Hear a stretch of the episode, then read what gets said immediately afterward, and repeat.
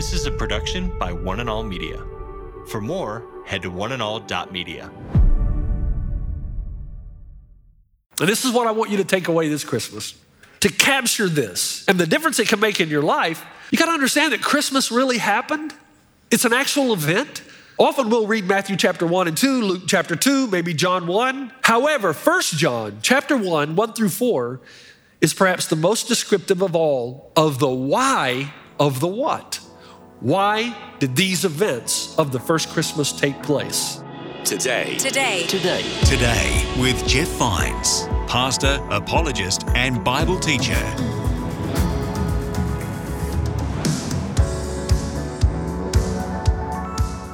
What a joyful time of year. Thanks for joining us on Today with Jeff Vines. We're glad you've hit play or found this broadcast. Throughout this Christmas series, Pastor Jeff has been helping us to rediscover the wonder of Christmas. In this message, he's in 1 John chapter 1, speaking about Christmas joy and experiencing the wonder of God. You can find the whole series wherever you listen to podcasts. Just search for Today with Jeff Vines. For now, let's begin today's message.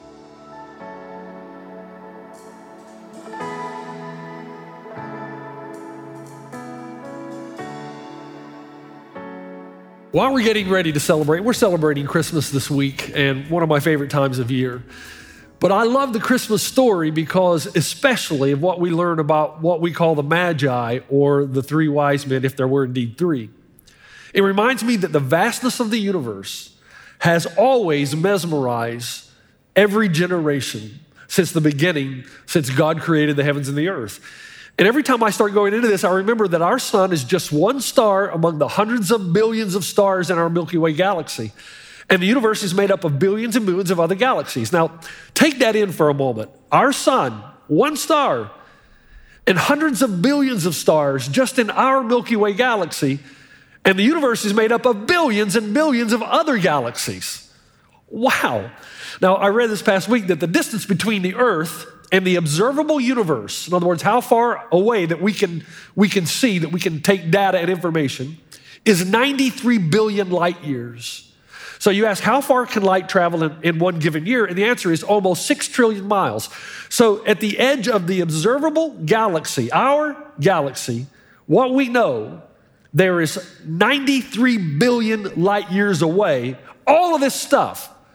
But beyond that, that's just our own galaxy. Beyond that, Beyond that are things that we will probably never see, understand, comprehend.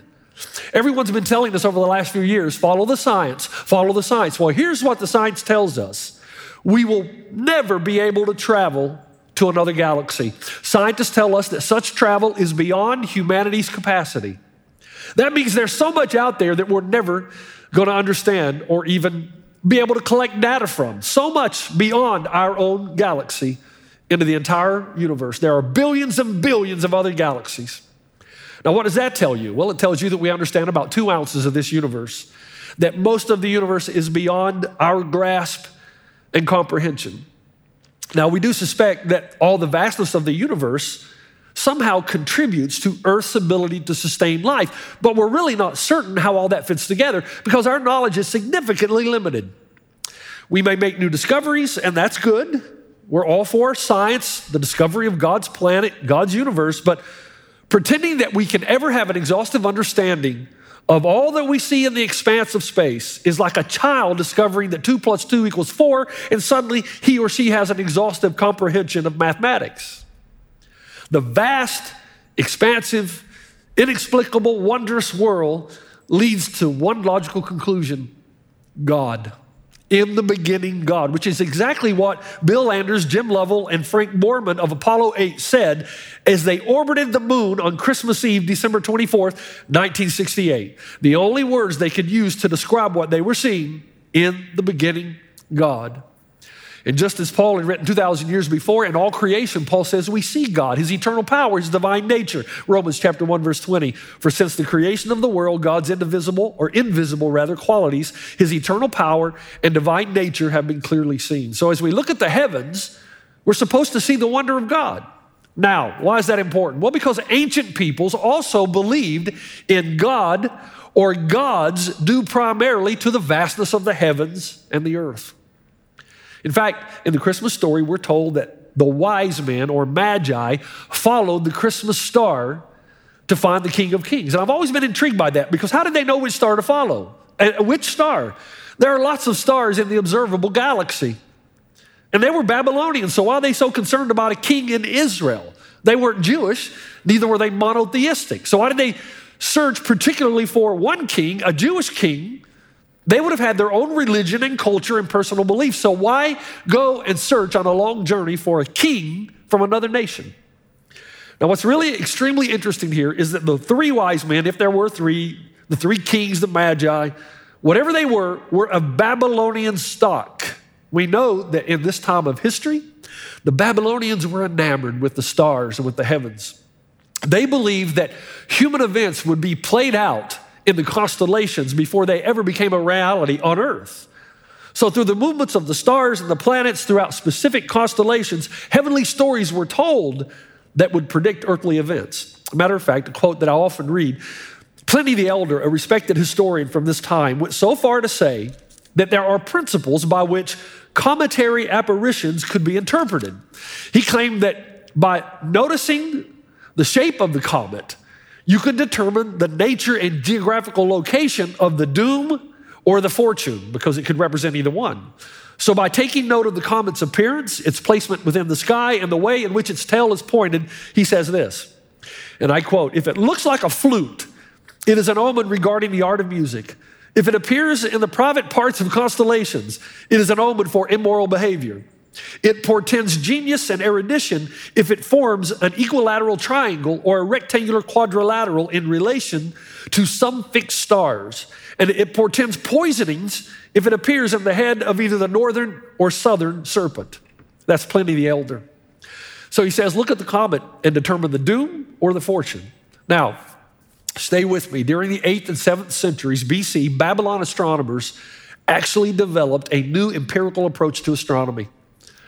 So great was this contribution to astronomy and the philosophy of science that some scholars see this as the first scientific revolution. You ever wondered, for instance, why there are 60 minutes in an hour or 360 degrees in a circle? It comes from these ancient Chaldeans. They used what is called a sexagesimal place value number system, which simplified the task of recording very large, very small numbers. So, the practice of dividing a circle into 360 degrees and an hour into 60 minutes are examples of their methodology that we still use today. And the Babylonians were extremely religious. They believed in many gods, which is why we have Sunday. It's the worship of the sun day. Moon day or Monday, the worship of the moon. Thursday or Thor's day, all have their roots in Chaldean astrology, which attributed to the gods each of the planets. So the known and observable heavens were everything to these Babylonians. Now, if you know your Old Testament history and all this is connected, God sent someone to the Babylonians to explain the reality of a creator that created the heavens and the earth. One God responsible for all creation who planned in the future to reveal himself. You've heard me say before, it's one thing to believe in God, it's another thing to believe that this God somehow has revealed himself to us. So, as the Jews were exiled in Babylon in the 6th century BC, God sends Daniel into captivity to rescue the Babylonians. Yeah? Daniel was a servant to the Babylonians, but he's also God's ambassador, chosen to teach them about the one true Lord of all creation. So, in a setup initiated by God, the king was plagued, remember, by a troubling dream, and none of the Chaldeans and all their wise men could solve it.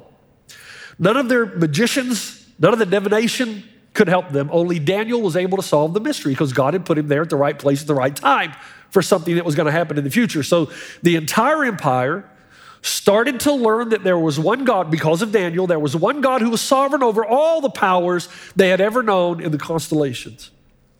Daniel explains to the king in these words, you'll find this in Daniel 2:27. No wise man, enchanter, magician, or diviner can explain to the king the mystery he has asked about, but there is a God in heaven who reveals mysteries. So Daniel talks about the God of heaven who made and controls all the skies and the galaxies. In order to effectively reach the Babylonian nobility in terms they could understand, Daniel communicates in this language. Now, again, if you know the story, Daniel and his friends proved several times that the God of Israel not only knows the future, but he's sovereign over it. And as a result, King Nebuchadnezzar falls prostrate before Daniel, and he says this in chapter 2, verse 47 Surely your God is the God of gods and the Lord of kings and a revealer of mysteries. And Daniel and his friends are promoted to the highest ranks in the kingdom. And more than that, in time, Nebuchadnezzar actually encourages the people over whom he rules to worship one God, the one true God. And he leads the Babylonians to look not to the stars, but to the one who created, the maker of all that is. As a result, Daniel becomes the chief of the Magi. Imagine that a Hebrew, an Israelite, in captivity in Babylon, becomes the leader of all the wise men, the Magi, those who study the stars, in order that they can determine the times and places of major world events, all of which are ruled over and determined by the God who created the heavens. Now, while Daniel is in Babylonian captivity and he's leading the wise men, Daniel gets a personal visit from the archangel telling him exactly when the Messiah, the King of the Jews, is going to be born. In Daniel 9, verse 26, this is what we read Know therefore and understand that from the going forth of the command to restore and rebuild Jerusalem until Messiah the Prince, there shall be seven weeks and 62 weeks. The street shall be built again, and the wall, even in troublesome times. And after the 62 weeks, Messiah shall be cut off, but not for himself. And the people of the prince who is to come shall destroy the city and the sanctuary. So Daniel, one of the ancient magi of the Chaldeans, gets a heads up about the timing of the Messiah's coming and the fact that the Messiah would be cut off, crucified, before the destruction of the second temple, 70 AD. Now, Counting from the order to rebuild Jerusalem, Daniel is told by the angel Gabriel it would be seven weeks plus 62 weeks, which equals 483 years. 483 years. That gives us the time frame. Now, let me just take a pause. A lot of people will tell me, you know, I want to believe the Bible's the Word of God. It wouldn't it be cool if you could just have your Bible, no matter what translation it is, when you open to the middle of it, there's a hologram that pops out and something says, This is the Word of God. People say, Well, you know, if something miraculous like that happened, I might believe it.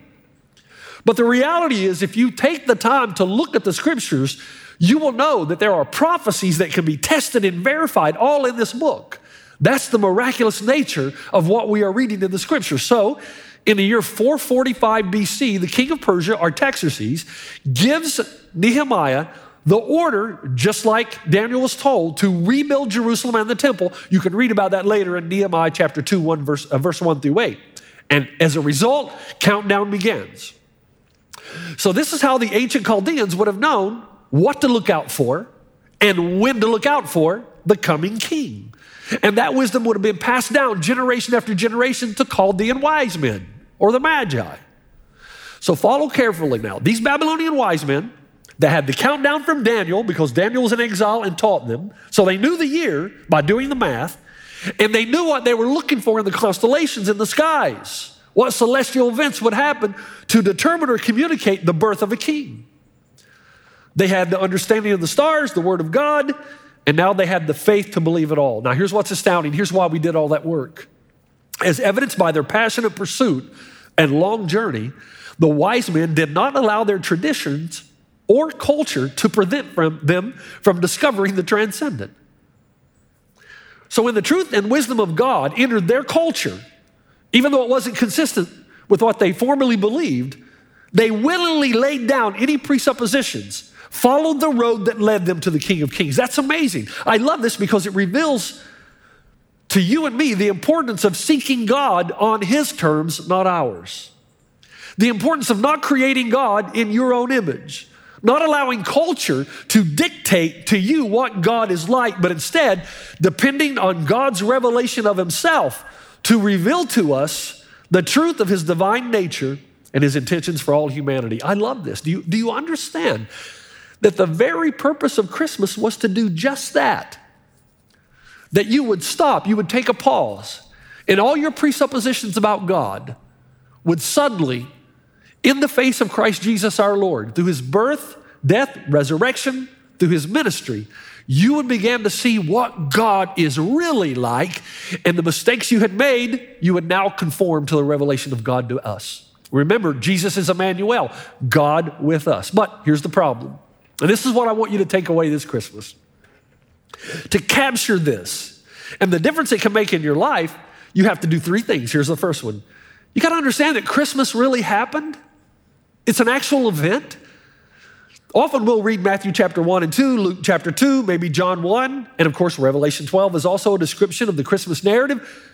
However, 1 John chapter 1, 1 through 4 is perhaps the most descriptive of all of the why of the what. Why did these events of the first Christmas take place? Let me read the text. 1 John 1 1.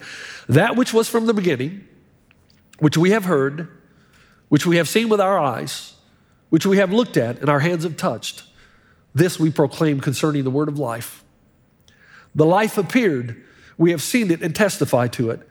And we proclaim to you eternal life, which was with the Father and has appeared to us. We proclaim to you that what we have seen and heard, so that you also may have fellowship with us. And our fellowship is with the Father and with his Son, Jesus Christ. And we write this to make our joy complete. Now, I want you to notice something. Notice what John emphasizes in the text. He says, We saw him, we heard him, we were with him, the one whose life appeared in the manger that very first Christmas from heaven. Why is John so emphatic? And notice that these verbs correspond to the varieties of what we call witness attestation in ancient jurisprudence. In other words, John writes, We've seen it, we felt it, we heard it, we testified to it. And he does that because he's not making conversation, he's swearing a deposition. He's saying that the Gospels, the story of Christmas is real. It's not just a set of nice stories or legends or myths. The incarnation, the atonement, the resurrection all occurred in real space and time. And as a result, everything changed. Okay, Pastor Jeff, I, am I'm, I'm hearing, yeah, listen, I know it's Christmas, You've got to talk about these things, but what is it that I, exactly that changed? Well, if Christmas really happened, and Jesus is Emmanuel, God with us, the Prince of Peace, mighty God, then religion is a waste of time. Because salvation is by grace through faith. If God really came to this world in the form of a child, a baby, raised to be a man, who gave his life on the cross, then religion is a waste of time. Salvation is by grace through faith. And I hope that you leave this Christmas understanding at least that. The Bible says in John 1, not First John, but John 1, in the beginning was the Word, the Word was with God, and the Word was God. And every first year Greek student can tell you this is very simple Greek, and it actually tells you that Jesus was with God in eternity long before he was born in a manger or a cave in Bethlehem. Unto us a child is born, to mankind a son, though, is given. A child is born, but a son is given from heaven from God. And then verse 2 of John 1 says, Eternal life was with the Father and appeared to us. Now stay with me, because Jesus shows us eternal life is possible, that's what we're all after. It's confirmed in the resurrection, and then he tells us how to obtain it. And this is where Jesus is different than every other religious leader, which is why Christmas is different than any other holiday. We're not being told that Jesus has eternal life or that he even gives eternal life. We're told he is eternal life. In every other religion, the founder points to eternal life. Do this and you might achieve eternal life.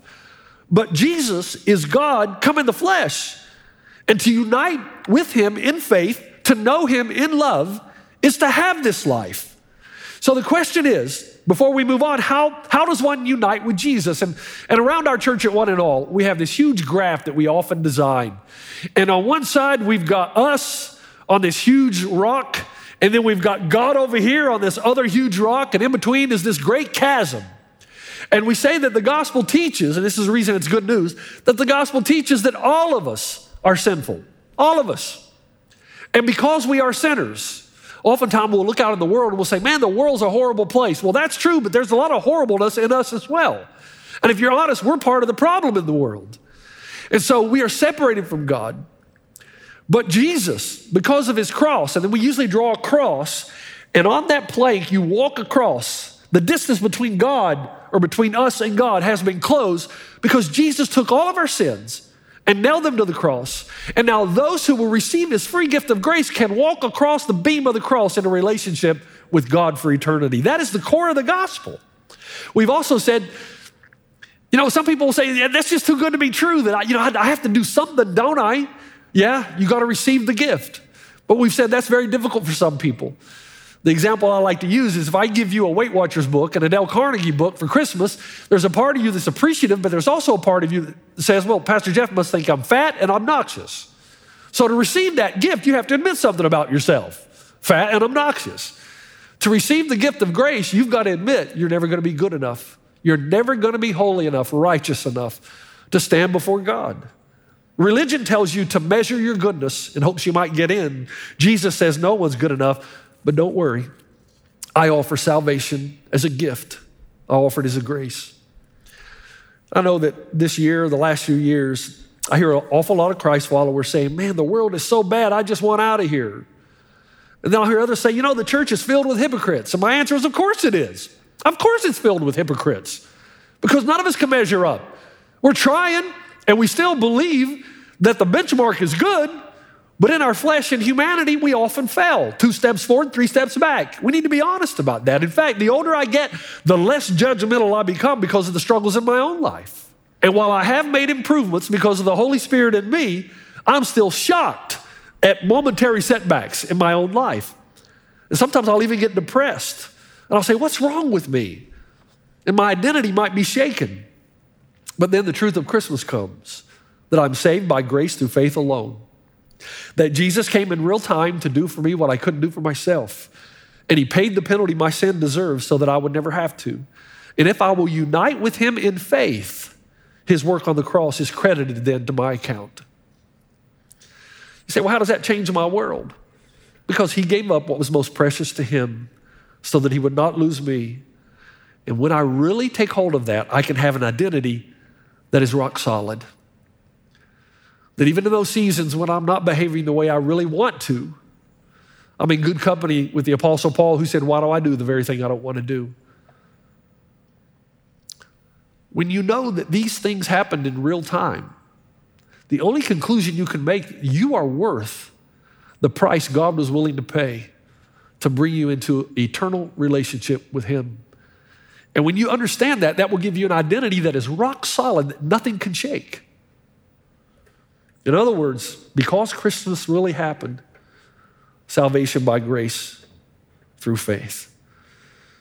Just quickly, as you think about your life, I'm hoping that this Christmas, those of you who have been Christ followers for a long time, somehow through this series of wonder, that you will take on board that God has all the goods on you. Oh man, all the temptations, he has all, he knows all the thoughts that go through your mind. Some are very unholy and unrighteous, and still, and still, he loves you and pursues you and gives you strength for every new day. Uh, but there's something else. And that is this Christmas means that we can actually have fellowship with God. This is unique to the Christian experience that the God of the vast universe the depths and the widths of which we'll never understand or see, galaxies far, far away that we'll never know. This God who made all of this, this vastness, this wondrous universe, can be known and experienced.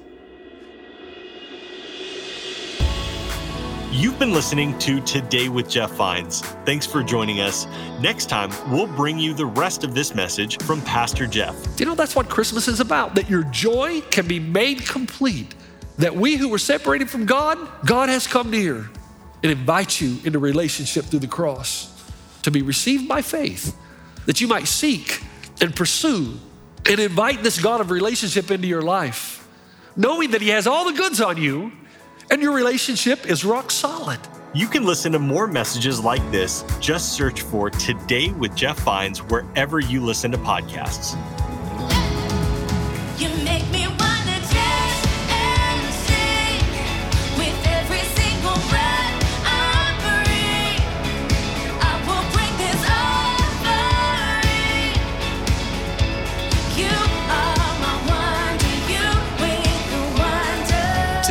Today. Today. Today with Jeff Vines. This is a production by One and All Media. For more, head to oneandall.media.